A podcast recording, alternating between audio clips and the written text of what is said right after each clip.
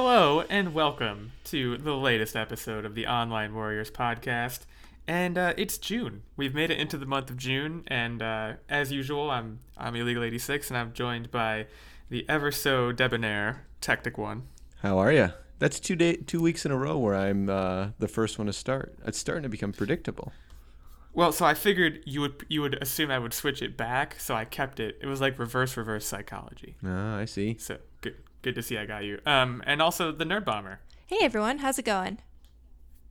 Um, well, in my case, it's going very well. Uh, hopefully, our listeners are doing well. I almost said viewers. We're not. We're not videoing yet. Um, but we're back. We got more to talk about. Uh, got a nice roundtable this week. But uh, first things first, we have some very exciting news from the production office, Whoop, whoop. which I guess is just the regular office. There's really one office at this at this business so far. Um, we have a new Patreon subscriber, and better yet, we have a Knight level subscriber. That's the highest level, guys. A Knight. So, so uh, hopefully I'm pronouncing this correctly. If I'm not, shout us out on Twitter and tell me that I'm a fool. Ben Checkness is our first Patreon subscriber in our first Knight. So congratulations to you, Ben. Um, Nice little round very of happy. applause. yeah. Um, can I clap? Is that allowed? Yeah, I think we can clap. Okay, a nice quiet little little golf clap, but that's just because we don't want to ruin the the audio quality. We, we are quite thrilled. Um, your name, I imagine, will like hundred years from now, people are gonna be like, "Remember Ben, the first, the first Patreon subscriber? He was the first one." Like, it's a huge honor. So, I just want to let you know, Ben. Not only did you get claps, but I gave you snaps. The cool kids snap their fingers. is he a poet? I don't know. I've only ever seen snaps done for poetry. Yeah, but it's like the hip. Um, the Don't hip they guys. snap in golf too? They No, do that's like golf claps. oh, th- that's right. that's like that's the, where that t- they get the their two name. finger clap. yeah. Yeah. Um, well, uh, Ben, if you're a poet, drop us a drop us a poem. If you're not, it's okay. Um, no pressure.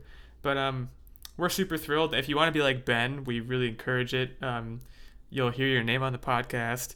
Uh, you'll hear another shout out later that we're gonna give Ben. So um, it's very exciting. Only you only hear that second shout out if you get the Knight level, which makes you a Patreon producer. So Ben's a producer, which means if this was a show, his name would be in the credits. And by show, I mean television show. It is a show. It's an audio show. Um, but it's very exciting. So shout out to Ben. Uh, this one's for you, man. Uh, let's get into some news. Let's let's break it down, and let's start with. Uh, this is kind of a couple of these are kind of like ahead of E3. So E3 is next week, and we're gonna have our E3 episode next week. But That is probably my favorite E3. episode of the year. I just have to say. E3 is awesome.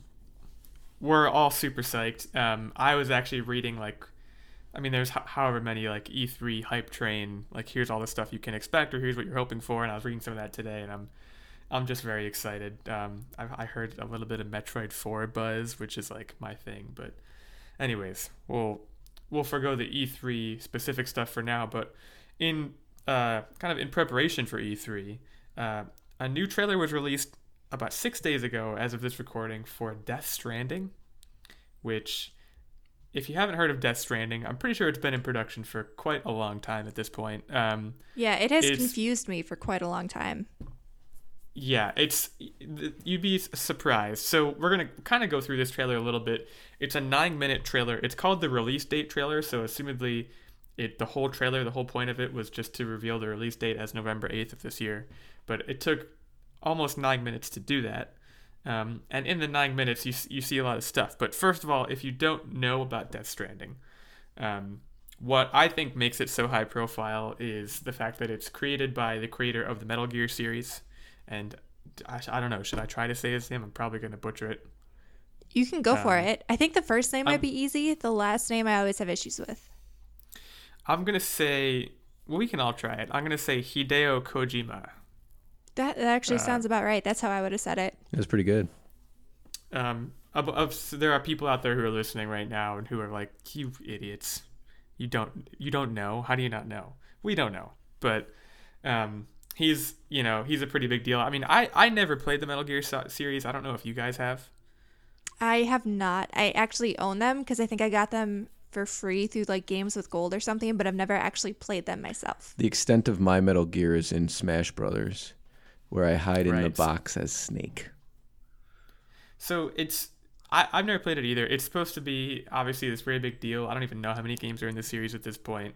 I think the last one was a couple of years back, but like it's it's a pretty pretty well known and well recognized franchise, and this is um, either the creator's first game outside of that or one of his like his first recent game since Metal Gear, and um, it appears to be a pretty massive undertaking. Um, so, I, you know, I don't even know how to summarize what the plot of this game is purported to be. Um, what I can say is that it has some famous people in it. So you It- have It is Daryl from The Walking Dead. That's that's the biggest Yeah. one for me. Norman Reedus. Norman Reedus. Yeah, um, he he appears to be playing the protagonist. He's probably the the playable character upon which the game focuses. But you also have Mads Mikkelsen, who appears to be the antagonist. I don't know. You watch the trailer and it's unclear who's a good guy and who's a bad guy most of the time because there's just a lot going on. I think the Uh, shadow figures you can say is a bad guy, but you're right. The person who's leading him, it appears to be him. I don't know. Yeah. Um. So I'll, I'll just I'll read you the Wikipedia plot description for Death Stranding, or I guess what it what under synopsis is what it says. People have created quote unquote walls and become accustomed to living in isolation. Death Stranding is a completely new type of action game where the goal of the player is to reconnect isolated cities in a fragmented society. It is created so that all elements, including the story and gameplay, are bound together by the theme of the strand or connection. As Sam Bridges, who I believe is Norman Reedus, you will attempt to bridge the divides in society and in doing so create new bonds or strands with other players around the globe. Through your experience playing the game, I hope you'll come to understand the true importance of forging connections with others. Honestly, that is not a great synopsis based on what the trailer shows. Um, the trailer seems to uh, focus a lot on this connection between, like, you can kind of commune with the dead, I guess. Is I mean, it's called Death Stranding Through like babies. yeah, you're like wearing a baby. There's a lot to process here, and I'm I'm, I'm gonna do that verbally. But essentially, you're wearing a baby like a backpack. The baby is in some liquid. Well, it's a front pack. Uh, It's well, there, right? So, yeah, it's well, really it's so- like a high tech BabyBjörn. yeah, and it, the baby is immersed in some kind of liquid, which is probably scientifically important. And the baby can commute with, I guess, the spirit world or like the the world beyond death, essentially. And um, that seems to be a big part of the gameplay that you can interact with with the dead and maybe eventually go over to like hell, I guess. I I don't know. It's it's definitely a dystopian game. Um, there's kind of a post post apocalyptic feel in that it seems like America is like gone, you're just kind of like roaming around in the wilderness with this ginormous backpack. I think at one point they even the say baby like um I I think it was like uh pre like whatever the precursor to whatever happened. They say like, "Oh, if we don't start forging bonds, we're going to lose what it means to be America," or something weird like that. Right. And it, it looks like most of the game is you're walking around in the wilderness with the most enormous backpack in the world. Like, I feel so bad for Norman Reedus seeing him walk around with this backpack. This backpack has a bunch of gadgets in it that you can use to kind of get around the world. Uh, according to the synopsis, I guess reconnect cities. Um, and it looks like there are shooting elements, there are sneaking elements, um, visually stunning, beautiful, like hard to even process how real they made Norman Reedus and Mads Mikkelsen look. Amongst the other, there are a few other actors. They got Guillermo del Toro to be in it. Um, there's a lot of famous people attached to this game, and this game has been in development for a while. It was first announced at E E3 2016, and since then it's been ex- like extremely hyped up, and it's taken a long time. So people are very excited about it. Um, what what was your guys like? What what's your take here from watching this trailer?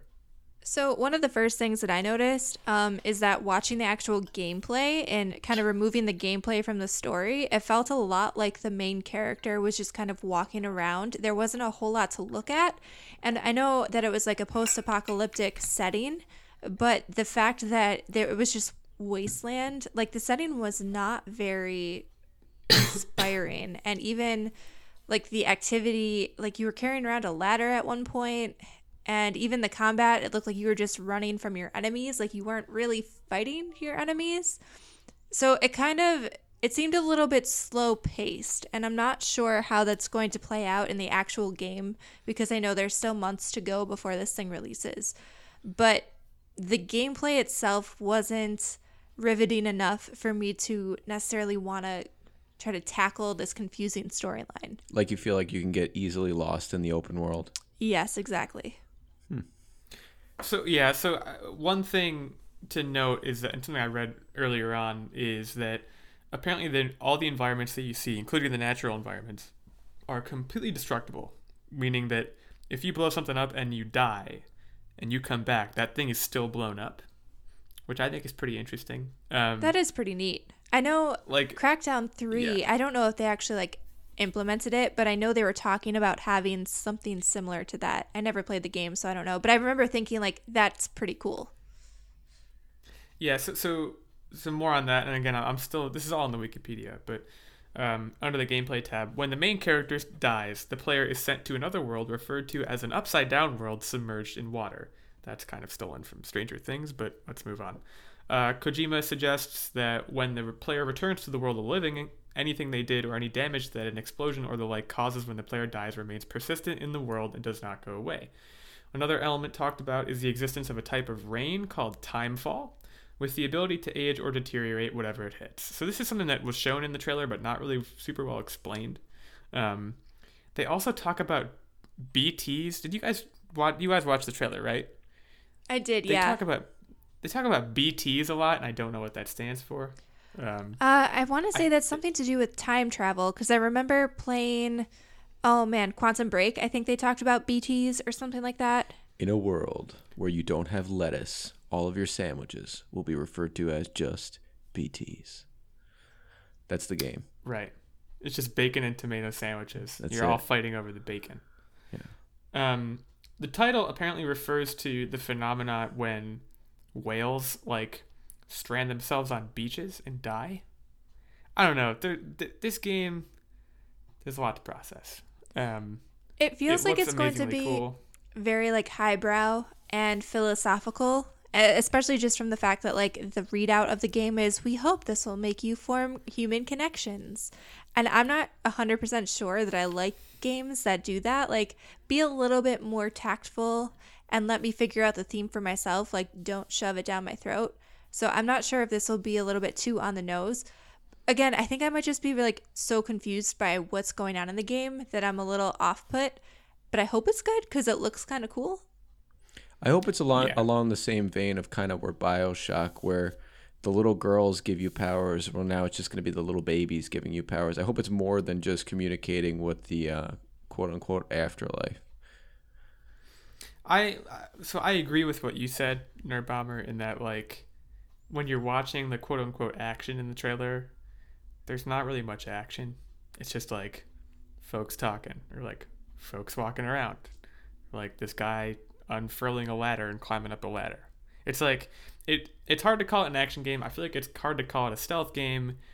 I don't know what to call it at this point, and I feel like to watch a nine minute trailer for a game and not really know how it's going to be is an interesting achievement.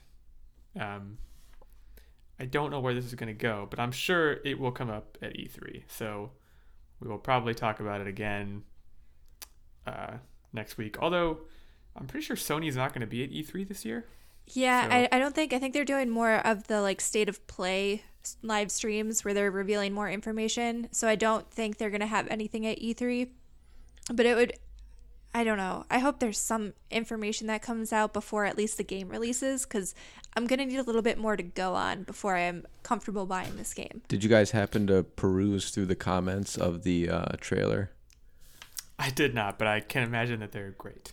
Pretty much, what did I just watch was the main one, and totally relatable. I, I mean, we need more information. Is really what we're begging for. And like the thing is, Yeah. I I love Sony games. Like the first party games that they've brought to us this generation have all been really great. Like knock them out of the park. But they can't all be winners, and I'm really afraid that this might be one of them where because we just give Sony the benefit of the doubt at this point that all of their first party story driven games will be really good. Like I'm to play it cuz I want to see if it is that good, but it may not be. Like yeah, at this point, I think it's fair to say that I'm intrigued, but you got you got to get get me a little further than that. You got to like show me some gameplay that like actually involves gameplay.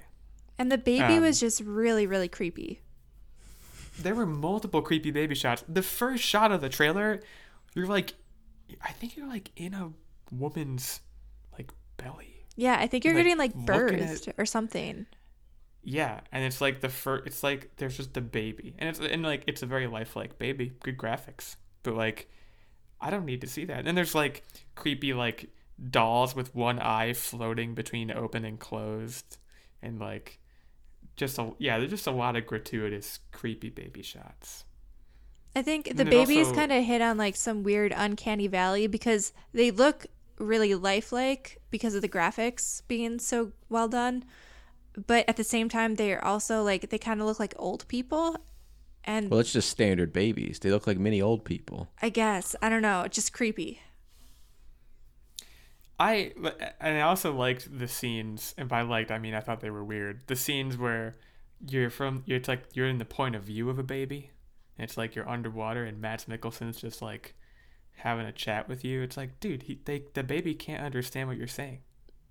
It's a baby, and it's also underwater. Probably can't even hear you.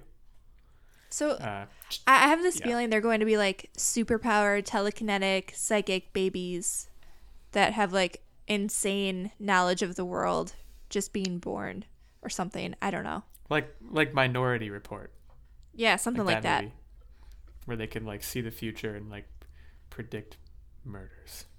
That was an interesting movie. Um, yeah, Death Stranding, November eighth. Uh, there's a trailer up right now that if you have nine minutes to spare and want to be very confused, then you should go check it out. Um, next on the list is something that probably should have happened years ago. Uh, is it fair to say that? Uh, iTunes is dead. I I think iTunes. Okay, let me put it this way. How many times have you gone to do something in iTunes that you thought was going to be simple, and then you go to do it, and iTunes is like, no? Because for me, it's happened more times than I can count on my hands in its 18 years of service. I mean, so I haven't used iTunes in probably years. Since I got my iPhone, I pretty much stopped using iTunes completely, which is probably the antithesis of what most people do. I don't even know if that's the right word to use, but the opposite It- of what most is. people do. Um, because then I just downloaded Spotify and I could stream my music and I had no need for it. But I do remember back when I had like the iPod Classic, basically iTunes taught me how to be a bit of a hacker because even MP3s that were legally purchased, I felt felt like you had to do some like crazy workarounds to get it to go onto your iPod. Yeah, there was a, so like when I think of iTunes, I think of like horrible digital rights management and like if you tried to put any music from iTunes on anything that wasn't one iPod, even if you tried to put it on more than one iPod, iTunes is like you can't do that.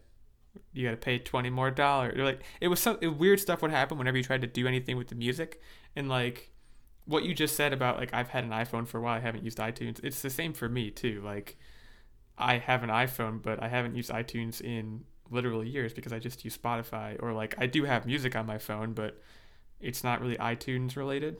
So I can't remember the last time I bought anything off iTunes.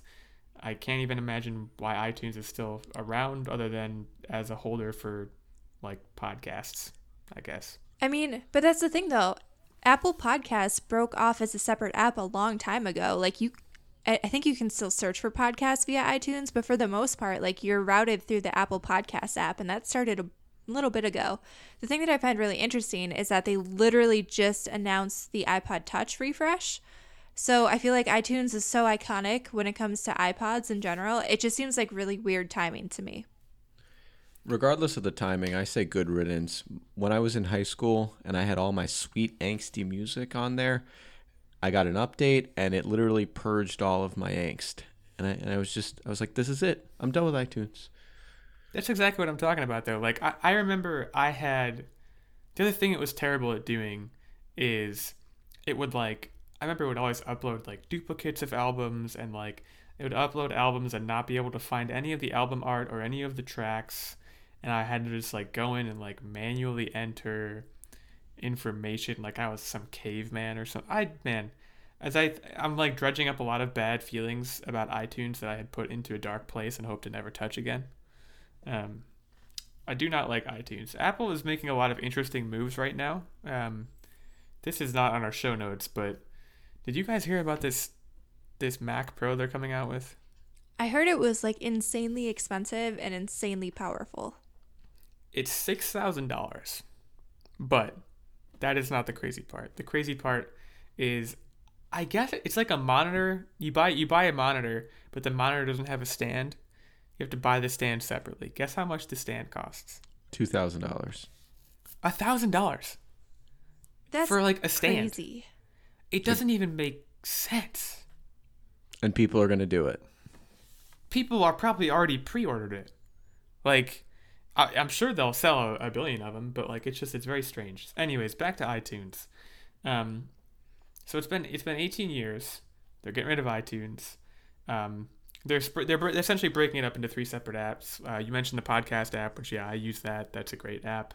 Uh, there's going to be a TV app and a music app as well. Do you Um, think anyone will actually use the TV app? I have never once rented a movie or bought a movie or bought a TV show or rented a TV show off of iTunes. Can you even rent stuff off of iTunes? I assume you can. I think you can, but I've never done it. And like even I know I've looked at it because sometimes when you want to watch a movie and you want to like rent it and cuz now we're in the age where most things are on Netflix or Amazon Prime or something like that.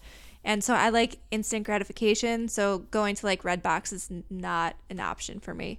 So I'll like compare all the different streaming services where you can rent the stream. And for the most part, it's not even competitive. Like we usually end up renting it through our cable provider or even like YouTube or Amazon. You can rent it for much cheaper than iTunes. It's crazy. Oh yeah. Can I pose a question? Um, Please. If you have one app that does three things, or three apps that do one thing, does the three apps potentially earn you more revenue? I wonder there has to be something where you probably get more ad revenue That's or what I something was like thinking. that. Or maybe you can do more targeted ads. Like if you know people are using your app specifically for TV, you're going to be able to advertise only other TV services or shows or something like that. And like maybe the same thing with podcasts. I know I was just reading this article how podcasts are like one of the biggest growing industries lately. I think it was like the last couple years it's blossomed. So I wonder if that's another angle too where they really want to like put a shine on podcasts cuz I know Spotify's doing it now. Spotify actually dropped a ton of money. I think they bought Anchor, which is a podcast hosting service. They've got like podcast editing software. So I wonder if Apple is going to try to be more competitive since they I mean, they invented the podcast. Worth noting, and well, uh, a couple of things with that. First of all, uh, as the Online Warriors team, we are uh, very excited to be a part of that uh, period of growth. And I believe that we are, our podcast is on iTunes and Spotify, correct? Yeah, we're Yeah. on pretty much every major platform. I think we're also on the Google Play Store. We're on Stitcher. We're any any podcast app that you can think of. I'm pretty sure we're listed. And second of all, it's called a podcast because of the iPod, right? Yeah, I'm pretty so. sure that's what coined the term. That's so interesting that that term is going to completely outstay the idea of an iPod. I feel like because like iPods are on their way out. I mean, it's kind of Maybe no they different. There's a lot of terms like that, though. I'm trying to think of one, and now that I've said it, I can't think of any offhand. A Davenport, Well, that's What's that? That's what my 93 year old grandmother calls a couch. I'm not really sure what that comes from, but She only calls that that because it's, because she's 90, 94. yeah. That's not even that's not real. She made that up and she's messing with you. Or like, how about a dial tone? You- okay, uh, You don't you hear a dial. dial a phone. You dial a phone, but you don't hear a dial tone because you don't have the phone off the hook. Like you just open up the phone pad on your cell phone, type in some numbers. You don't, unless you have a landline, you don't really hear a dial tone. I feel like landline is another example. That's true. Years from now, I'm gonna be 93. And I'm gonna be like, we used to have landlines, and my grandkids are gonna be like, Grandpa, shut up, you idiot. That's not real. That's not a real thing. My grandkids are gonna call me idiots. All the no, I'm sure they'll be respectful.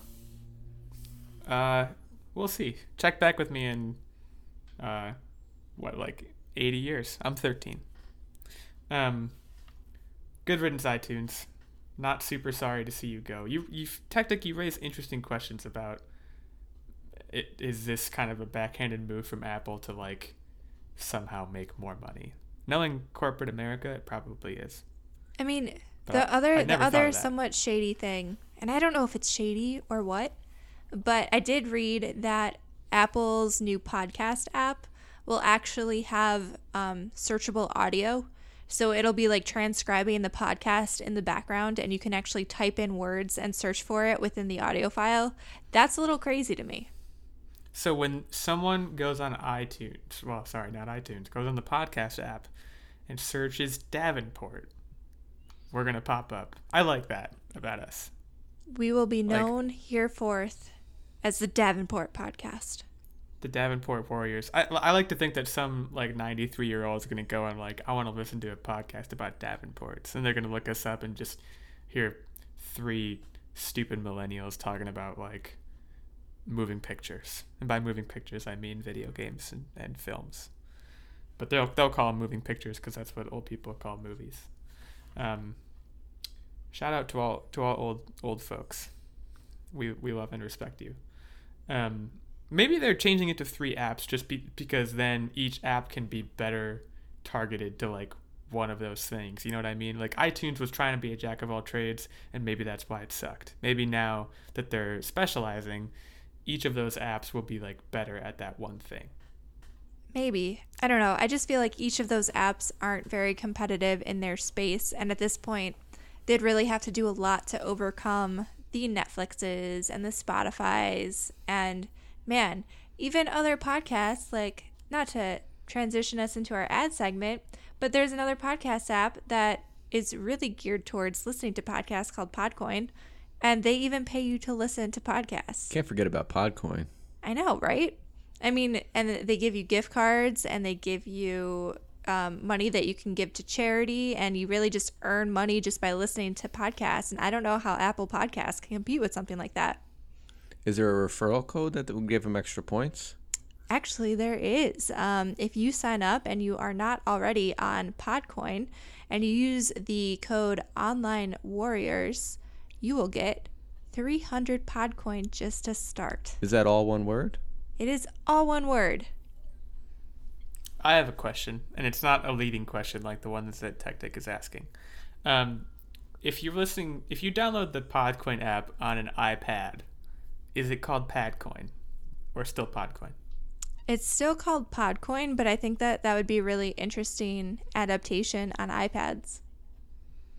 So maybe this is not what we should be doing in an ad segment, but maybe we should start our own Podcoin-ish app called Padcoin, and then they'll, come to us like claiming copyright issues, and we'll be like, no, it's called Padcoin. It's totally different.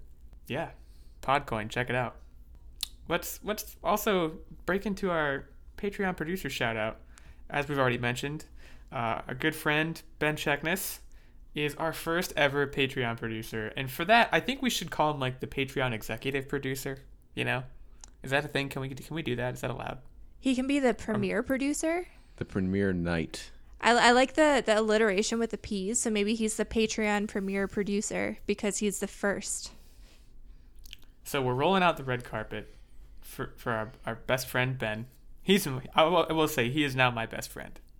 Um, previously, I don't even know who it was, but now it's Ben. Um, he has supported us on Patreon at the Knight level, and for that reason, uh, he's great, and you could be too. Um, all you got to do is head over to Patreon, to our Patreon, I should say, and uh, give us some support. We use we use the Patreon uh, for things like hosting our website and um, you know future upgrades to make us sound super clear and stuff like that. And um, And we even we We- have a tons of, tons of great stuff. Like we had a bonus segment last month where we talked about fashion and basically made butts out of ourselves because we don't know anything about fashion. And if whoa, whoa, missed hey, it, hold on. I know plenty about fashion. And if you want proof, just go and listen to that segment. And uh, Tactic actually just released a private Patreon vlog episode um, for our squires and knights. And um, he basically showed off our new setup, the fancy new desk that we were talking about. So you can you can see it now if you want. Just got to subscribe on Patreon. So uh, thanks again to Ben, and thanks to all the future Patreon supporters. Um, we wouldn't be able to do what we do without your love and support. And if there's any suggestions of as far as videos you guys like to see, please feel free to share. But uh, let's keep it PG, people. All right. Um, let's let's let's get back into the news. What do you say? I'm good Um, with that. Another another E3 ish kind of deal. Um, Square Enix has been hyping up their Avengers game, and by Avengers, yes, we do mean the Marvel Avengers.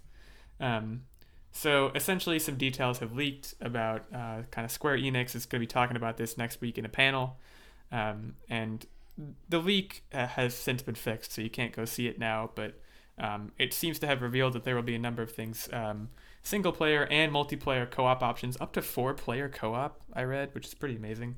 That is Um, really customizable exciting. characters. It's super exciting. Everything i've heard about this before i go into the rest of it it just sounds incredible. Um they're It really sounds- me up. I'm worried about being let down but It sounds similar to kind of the Marvel Ultimate Alliance games, if you ask me, which I think is right up at right up the alley for doing a Avengers video game because that's the style that you'd want to do. It would be a four-person kind of bird's eye view gameplay. And me personally, I'm very excited for that because the only superhero games I've been getting in lately are the Lego Marvel games, and yes, that is a guilty pleasure of mine, folks. I highly recommend them, even as an adult. Um, but I want something a little more, uh, uh, I guess, not playable for a kid. So I'm very excited to see this Avengers game, and I'm very excited if they do do the Marvel Ultimate Alliance style of gameplay. Well, I don't know if it'll be Ultimate Alliance style, but I do have really good news for you. Um, as a Switch owner, the new Marvel Ultimate Alliance 3 game will be coming out this year. Shut the front door. Not joking. So you'll get your favorite Ultimate Alliance style game, and you'll get some other Marvel game. I know the article that I was reading, um, I think it was on Den of Geek, they were speculating that it might be some kind of like persistent worlds type deal, like Destiny or something like that, because in the leak they used a lot of words like continuous and ever expanding world. And especially if you have multiplayer options, I feel like everything is moving towards that ever present online multiplayer game. So that'll be interesting to see what that world kind of looks like. Yeah i saw that sort of speculation on gamespot as well so it seems like a lot of people are thinking it's going to be kind of this destiny model which to me that's great. Like i was pretty hooked into destiny for a while. I think destiny has well, destiny has its issues which we could get into that but like i think it's a pretty decent model um, and i think it's good at hooking people in. Um, i'm curious to see how a multiplayer would work with with like i can't imagine a bunch of iron mans and a bunch of hulks running around there, there, there's been a lot of speculation about whether you're going to be playing as Avengers themselves or whether you're going to be playing as a new hero who helps the Avengers. Um, this idea of customizable characters is kind of leads you to believe it might be the latter. Um, and also, the teaser trailer, which came out way back in 2017, suggests that the Avengers have like retired or something, um, or that they're they're being asked to like dust off the shield and get back in the game, kind of thing. Um, either way, it promises for cinematic storytelling, which you know, for me, that's like one of the most important things in gaming, and it it also hopefully will align pretty well with the Marvel movies, which are now obviously like this massive thing.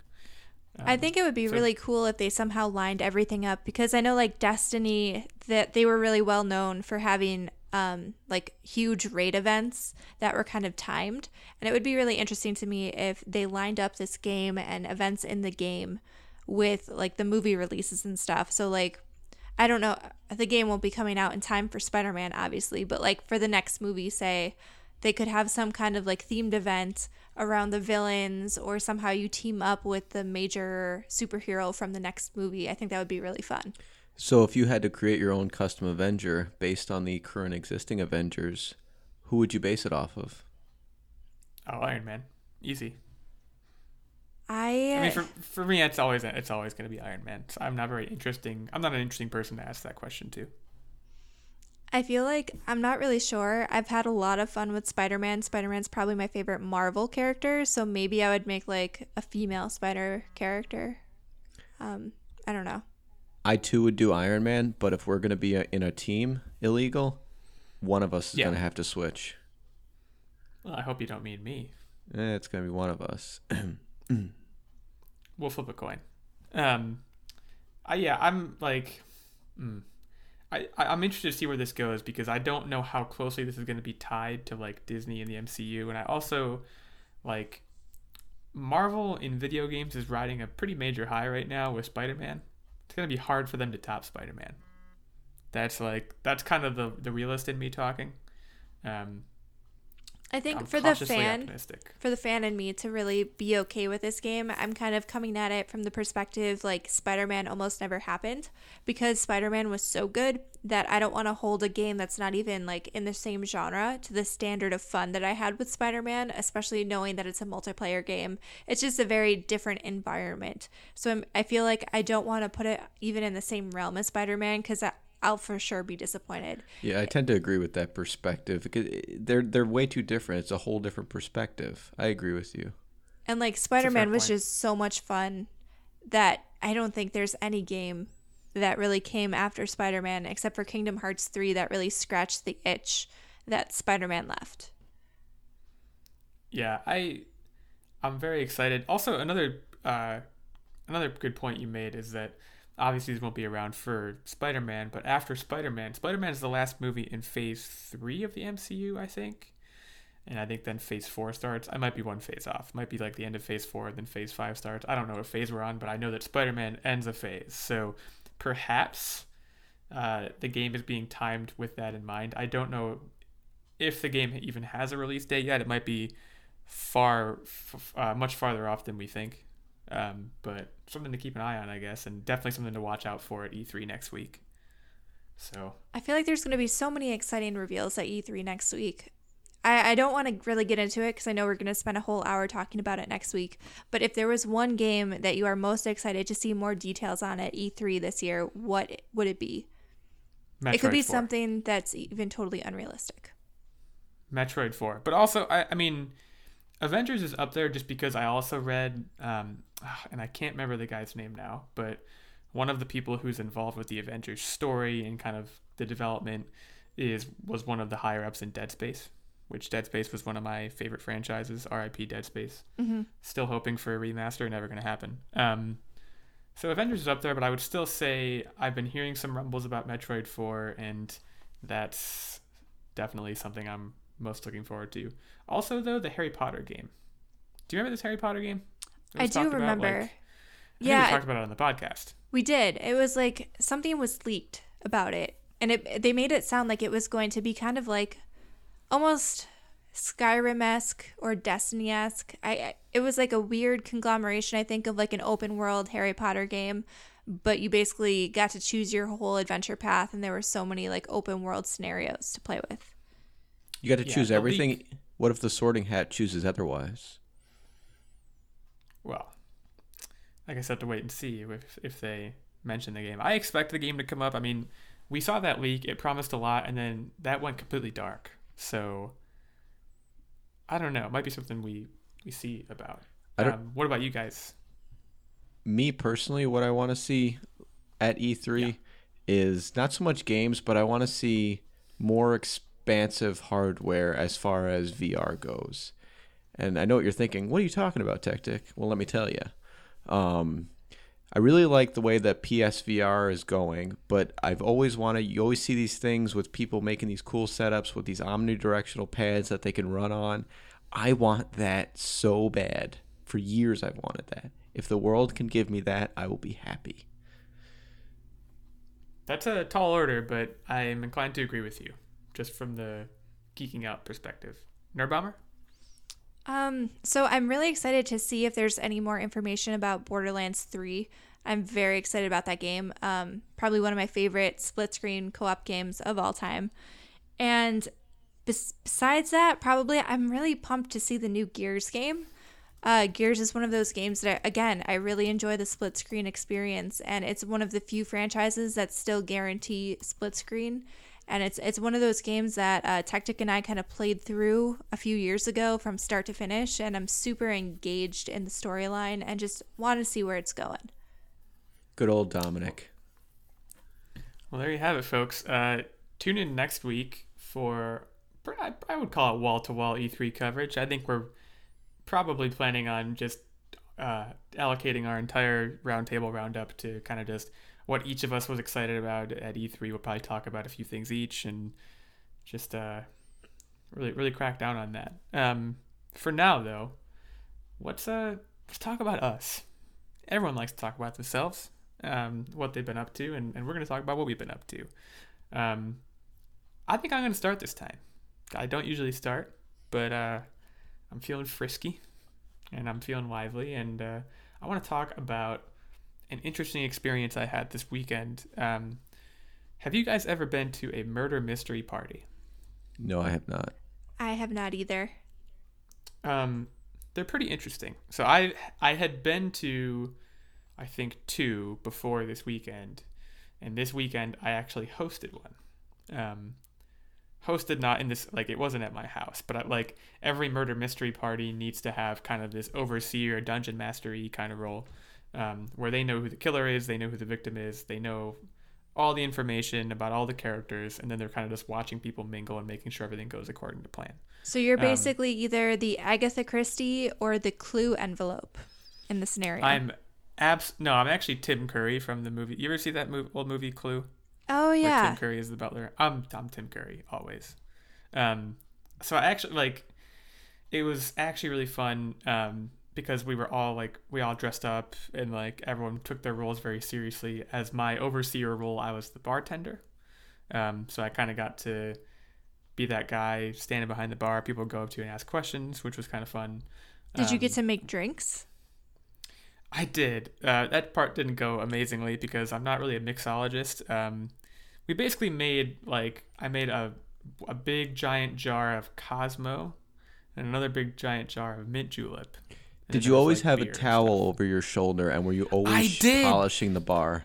Thank you so much for asking that. That was a huge like when I was like get, putting my costume together. I like had like kind of just like a nice shirt, nice pants, and a bow tie. I looked like the bartender at like a country club to give you an idea, and I had a towel over my shoulder, and people were like, "What's up with the towel and i was like what do you mean what's up with the towel that's like a huge part of like being a bartender is always having a towel over your shoulder and just arbitrarily rubbing things with it were you um oh all the time nice. it's like that was like ma- the main thing i was doing i also had a flask which i don't get to use a flask very much but i would like take out a flask and like act like i was skimming off the top of like the whiskey stash kind of thing so that was pretty cool um we had 12 people and uh, four people correctly identified the murderer at the end of the night. So I think that's a pretty good sweet spot. Like, I didn't want too many people to get it because then it would have been too easy. I didn't want too many people to not get it because then it would have been too hard. Um, so how did you come up with this whole fun. mystery? Like, did you find something online and then tweak it to the people who are going to be there? Did you like write it all yourself? Like, how did how did you come up? Oh with my it? gosh, that would be a huge undertaking. There's so many moving pieces. So like, there were 12 people at my party. Was um, one of them the murderer? Yes and one was the victim as well. Did the um, murderer know they were the murderer? You don't know that you're the murderer or the victim until the actual murder takes place. So for the first half of the party, everyone's kind of just like kibitzing, and like everyone has their own side goals and like their own secrets that they're hiding from people, and there's a lot of like intrigue going on. Um, and then the murder happens, and obviously like the way this thing is structured, everyone, every character has pers- like to an extent has some kind of motive for like they could have been the one to do it. And then you have to dig deeper and like there was actual like physical evidence exhibits kind of thing. And like it was this whole thing. I purchased a kit like online. And there was like a certain number of characters. And it gives you character descriptions and like for this character you should pick someone who's like especially outgoing. And for this character you should pick someone who's good at backstabbing and stuff like that.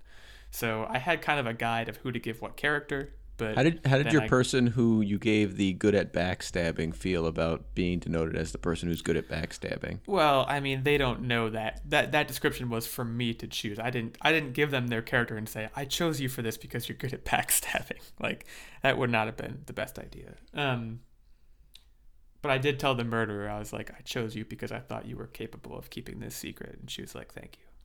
So like, I don't know. I, I, everyone had a lot of fun. There was no bad blood whatsoever. It was just a really good time. I'd recommend it to anyone who's looking to I don't know, spice up a weekend, I guess. I did it as like it was a bachelor party. Um, it was actually a joint bachelor party for two of my friends who are getting married to each other. Um, so it was just like a whole bunch of folks, and it was a lot of fun. So, um, yeah, murder mysteries. Other than that, I've been playing Bioshock, and it's still amazing, but not really more, much more of an update there. Oh, I did find a bug in Bioshock. Really? Yeah, but it's a known bug. Um, essentially, and actually, Tactic, this might have happened to you. You played it, right? Did you both play Yeah. it? Yeah, but I didn't finish it. I just decided to YouTube the rest of the story. I Well, this hap- started it, and then much like Dead Space, I got kind of scared, so I stopped.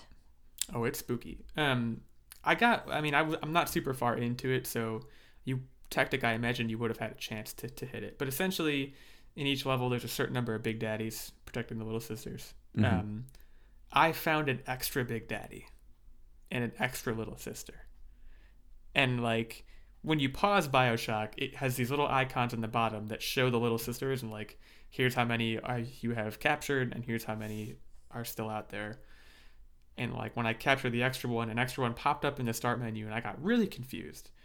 And then as I get to the end of that level, if you get to the end of a level in BioShock and you haven't gotten all the little sisters yet, it'll give you a warning like you're about to proceed beyond the point where you can find a little sister and harvest Adam. So like you might want to go back and do that, otherwise the game will be harder for you.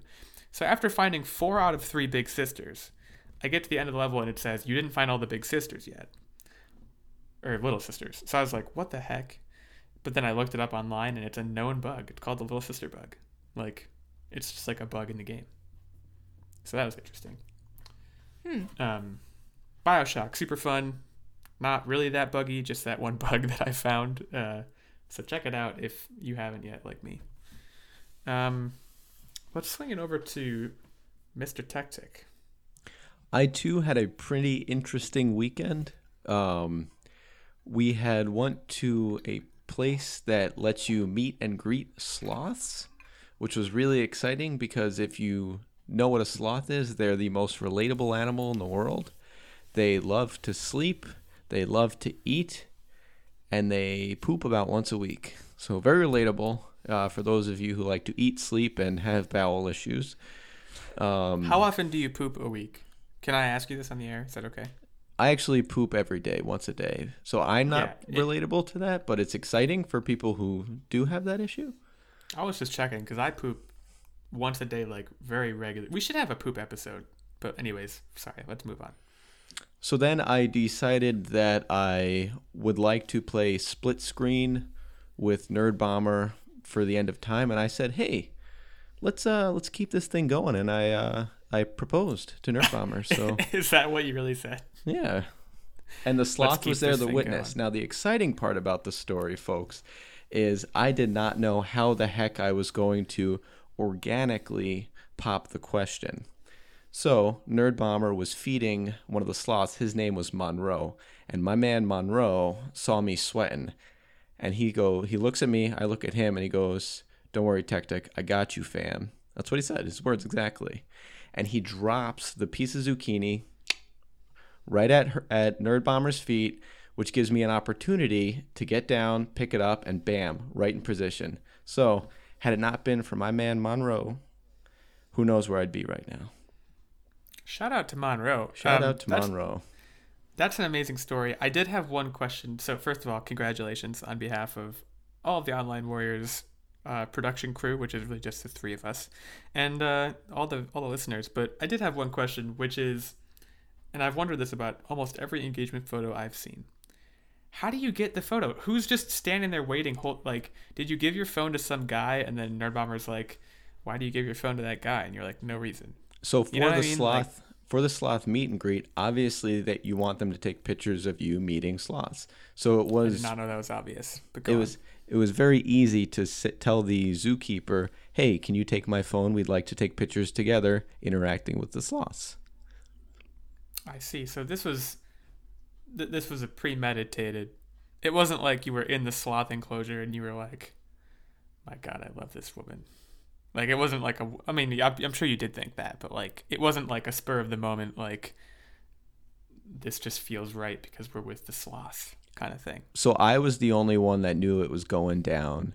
Not even the zookeepers knew it was going down. Oh wow. Monroe obviously knew it was going down. That's why he dropped the zucchini. Way to go, Monroe. Way to go, Um, Monroe. Well, congratulations. I mean, congratulations first of all on meeting and just generally interacting with sloths. That's kind of a big deal. Thank you. Um, second of all, congrats on the whole uh, m- matrimonial thing. Thanks. Yeah, you're welcome. yeah, so Uh, it was a pretty exciting bummer. weekend. yeah. Anything to add to that? Um, I mean, you didn't really get into the sloth encounter, so I kind of felt like a jerk because after like we said yes and hugged and whatever, hugged it out. Um, I was like, okay, kind of, kind of back to the sloth. Like I didn't want to dilly dally because we only had like half an hour with them. Well, they were getting upset that that the food wasn't continuously coming. They were going ahem, full Yeah. on sprawled out. So what? okay, what hold they on. Do, You didn't wait till the end? No, this was like right off the. My legs were shaking vigorously. I needed to get So- this over with. So you cut into. Okay, I'm kind of on Nerd Bomber's side on this. You cut into the sloth time. Well, Monroe said, "Do it now. Now's your chance." Okay, so you're blaming Monroe. Got yeah. it. So like after it was pretty much like the whole process was complete, we like went back to the sloths because they were actually like imagine a sloth ki- trying to swipe you, but then like slow it down even slower than you probably thought they were trying to swipe you. And that's how they were like kind of reaching out. They're like, "Hey, where did you go with my food? Why aren't you feeding me anymore?" Um they're super cool animals. They have abs of steel. Like they they kind of they sleep curled up in the tree and then you like poke them and they wake up and they give you like this dirty look like why are you waking me up? But then they slowly uncurl and it's all just abs. And so like you poke their abs and it's just like hard as a rock Yeah, because they're hanging upside down. and they're just super cute. Their noses kind of feel like a dog's nose. Um, they each have their own individual personalities and they like eating different types of food. So, like, one preferred uh, sweet potato, the other preferred pear because she was a little bit younger and didn't have the teeth to really work through a sweet potato yet. Um, the other one, he straight up Monroe, he liked squash, yellow squash.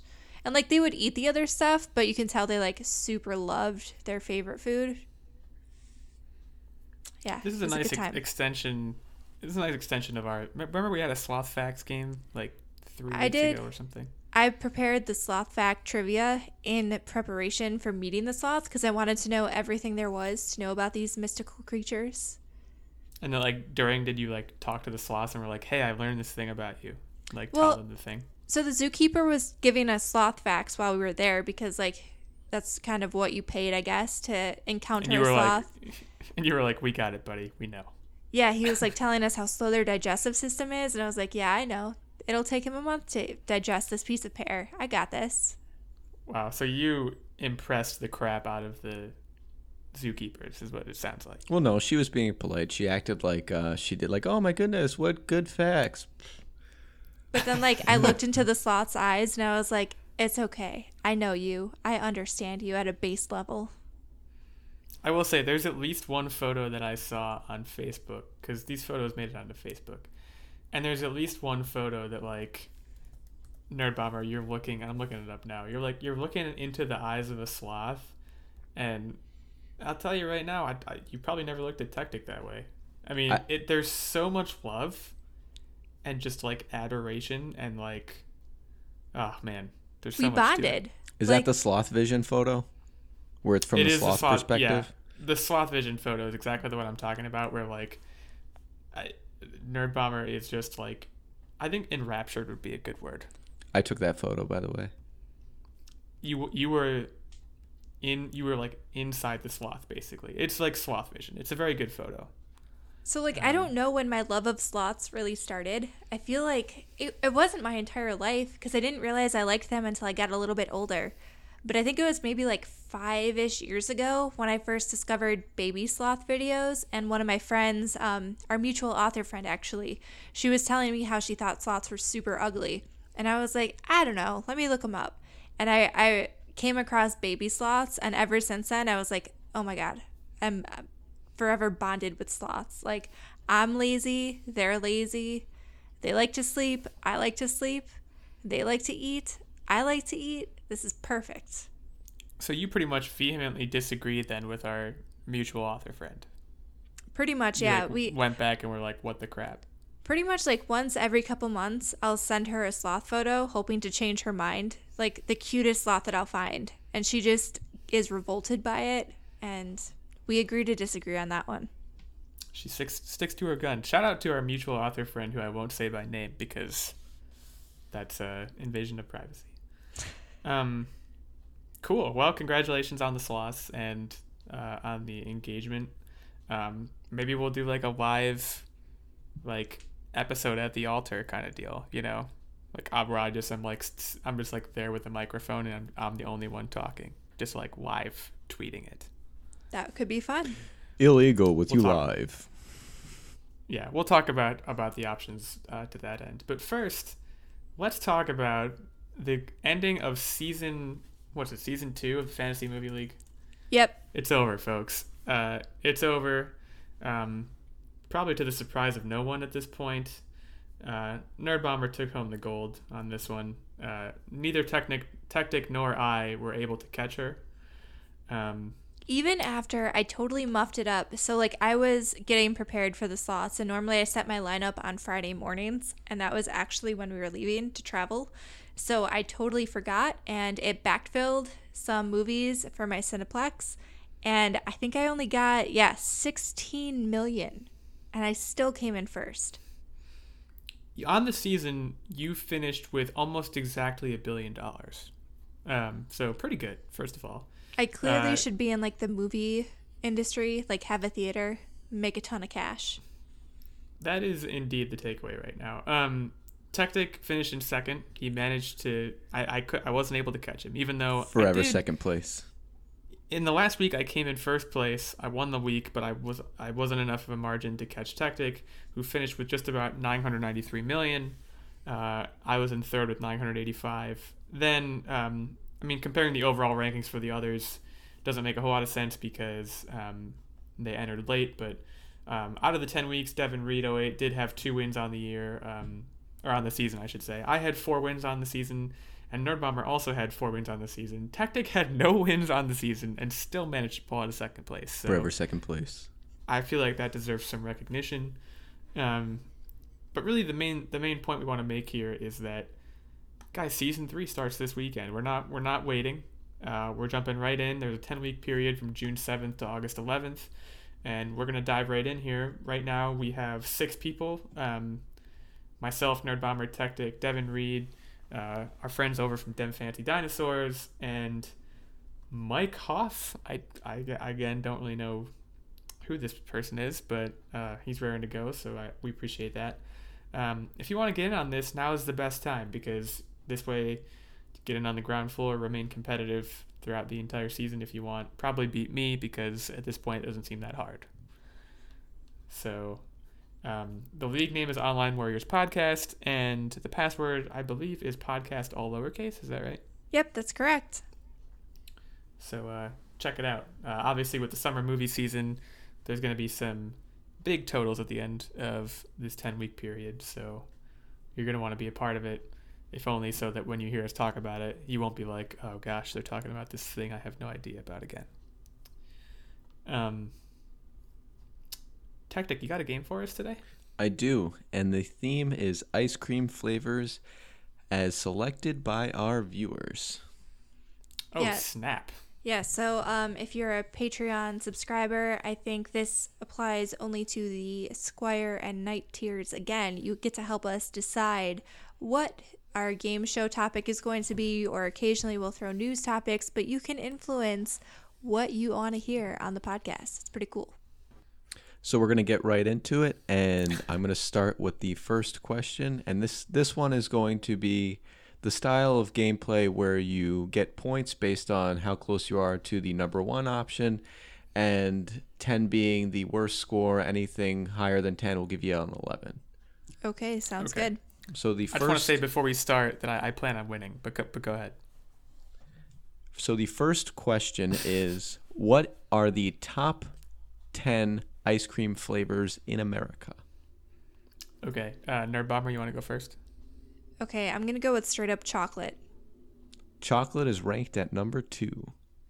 Okay, well the number one's got to be vanilla, so I'll take that. Vanilla is in fact number 1. That's so plain, people. What are you eating? I totally agree with that ranking. Want to say that? Uh, Hmm. All right, Nerd Bomber. Okay, so my next one Oh, okay. How about moose tracks?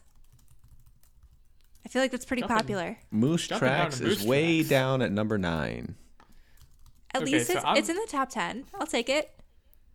Uh, I'm gonna say what I think the natural third choice is, which is strawberry. Strawberry is way down at number 8. What the heck?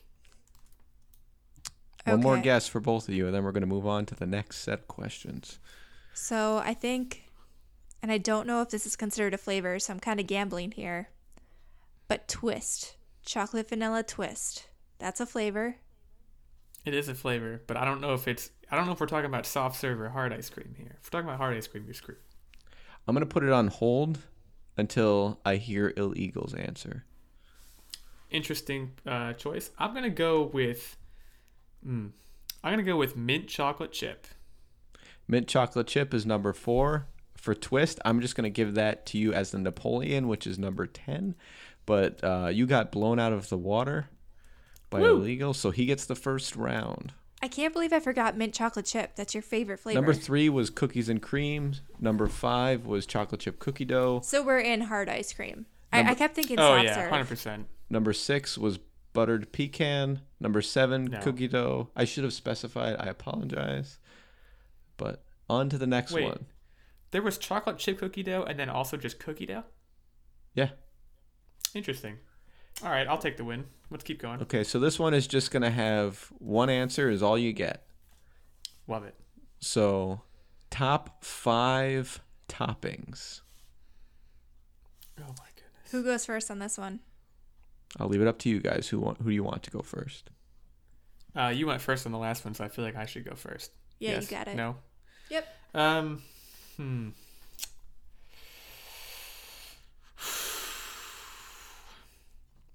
I'm gonna. Do, do you differentiate between chocolate sauce and hot fudge in this in this game? Can you tell me that or no? Uh, I can't tell you that, but I mean, I guess you could. Okay. I, I don't need to differentiate. I'm gonna go with chocolate sauce. Okay, hot fudge is number one. Hoop. Okay. Okay, then I'm gonna go with sprinkles. Sprinkles was number two. Boy, it was Which- a dead heat. So again, illegal takes it home. If you want, do you want to guess one more time, both of you? Kind of give give Nerd Bomber a bit of a chance. Yeah, yeah. Let's do that. Um, I'm gonna go with whipped cream. Whipped cream is number seven. Oh, okay. The door's open. Okay. Oh man, there's so many different options here. I am going to go with a cherry on top. Probably terrible. Yeah, it's not on the list. Oh, come on. Oh no. You could have picked caramel, Oreos, peanut butter cups, cookie dough, and hard chocolate coating. But like they Boy. say, put a cherry on top my sundae. Yeah, What you were just finishing off the sundae that we had created. And it was Okay, so that's two for for illegal, none for Nerd Bomber. Yikes. So this next one is going to be a Price is Right style game. Dippin' Dots. one.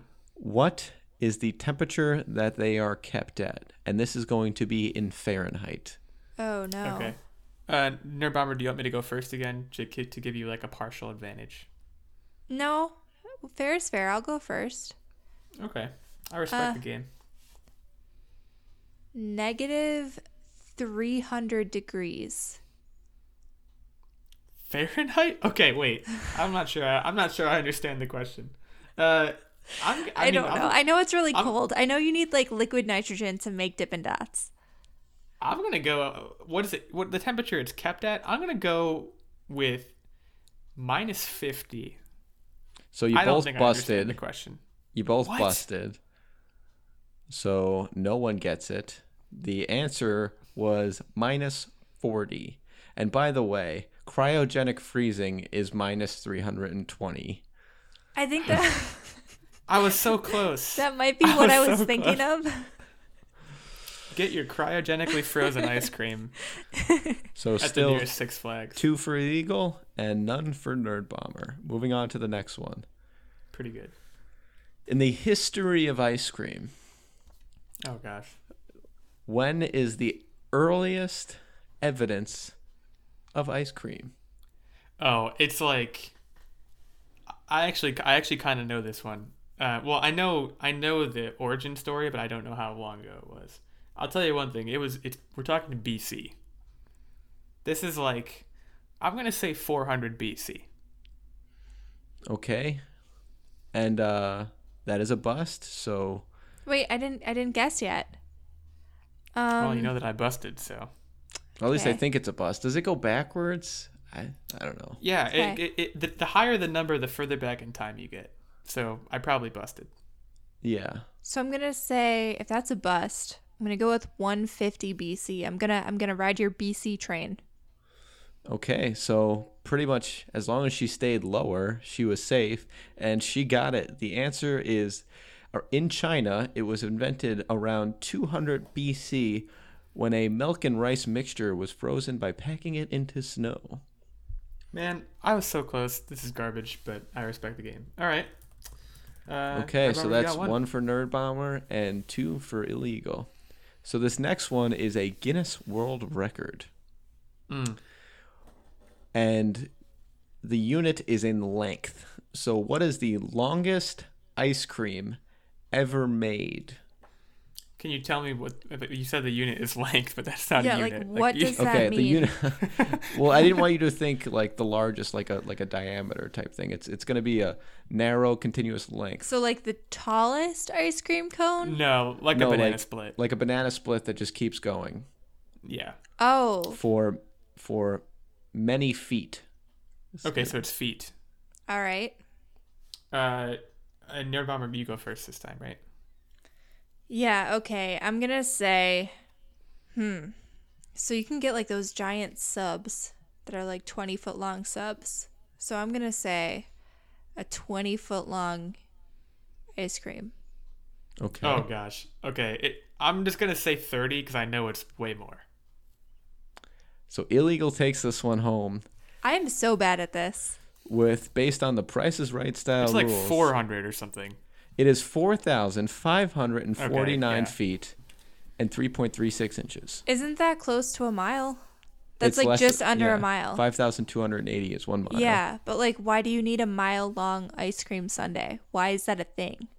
The I mean, Guinness you ever get like, of world records. do you ever get like really hungry? And like just Not really that ice cream? hungry. Do you and like a hundred of your friends ever get really hungry? Actually, you need like a thousand friends.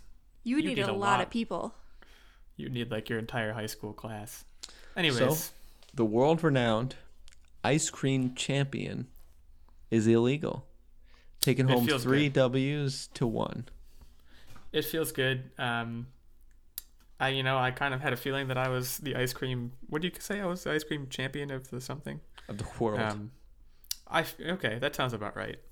Um, I do enjoy ice cream. For the record, my favorite flavor is actually the chocolate vanilla twist that Nerd Bomber mentioned. I'm a soft serve man myself. Um, also, Soft a serve is so man. much better. Yeah, hard ice cream just hurts your teeth.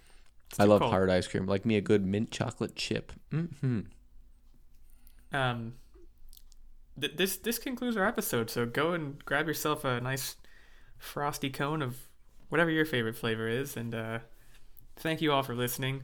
Rate and review us on the soon to be defunct iTunes. um, or the podcast app. I guess is probably where you'd want to go.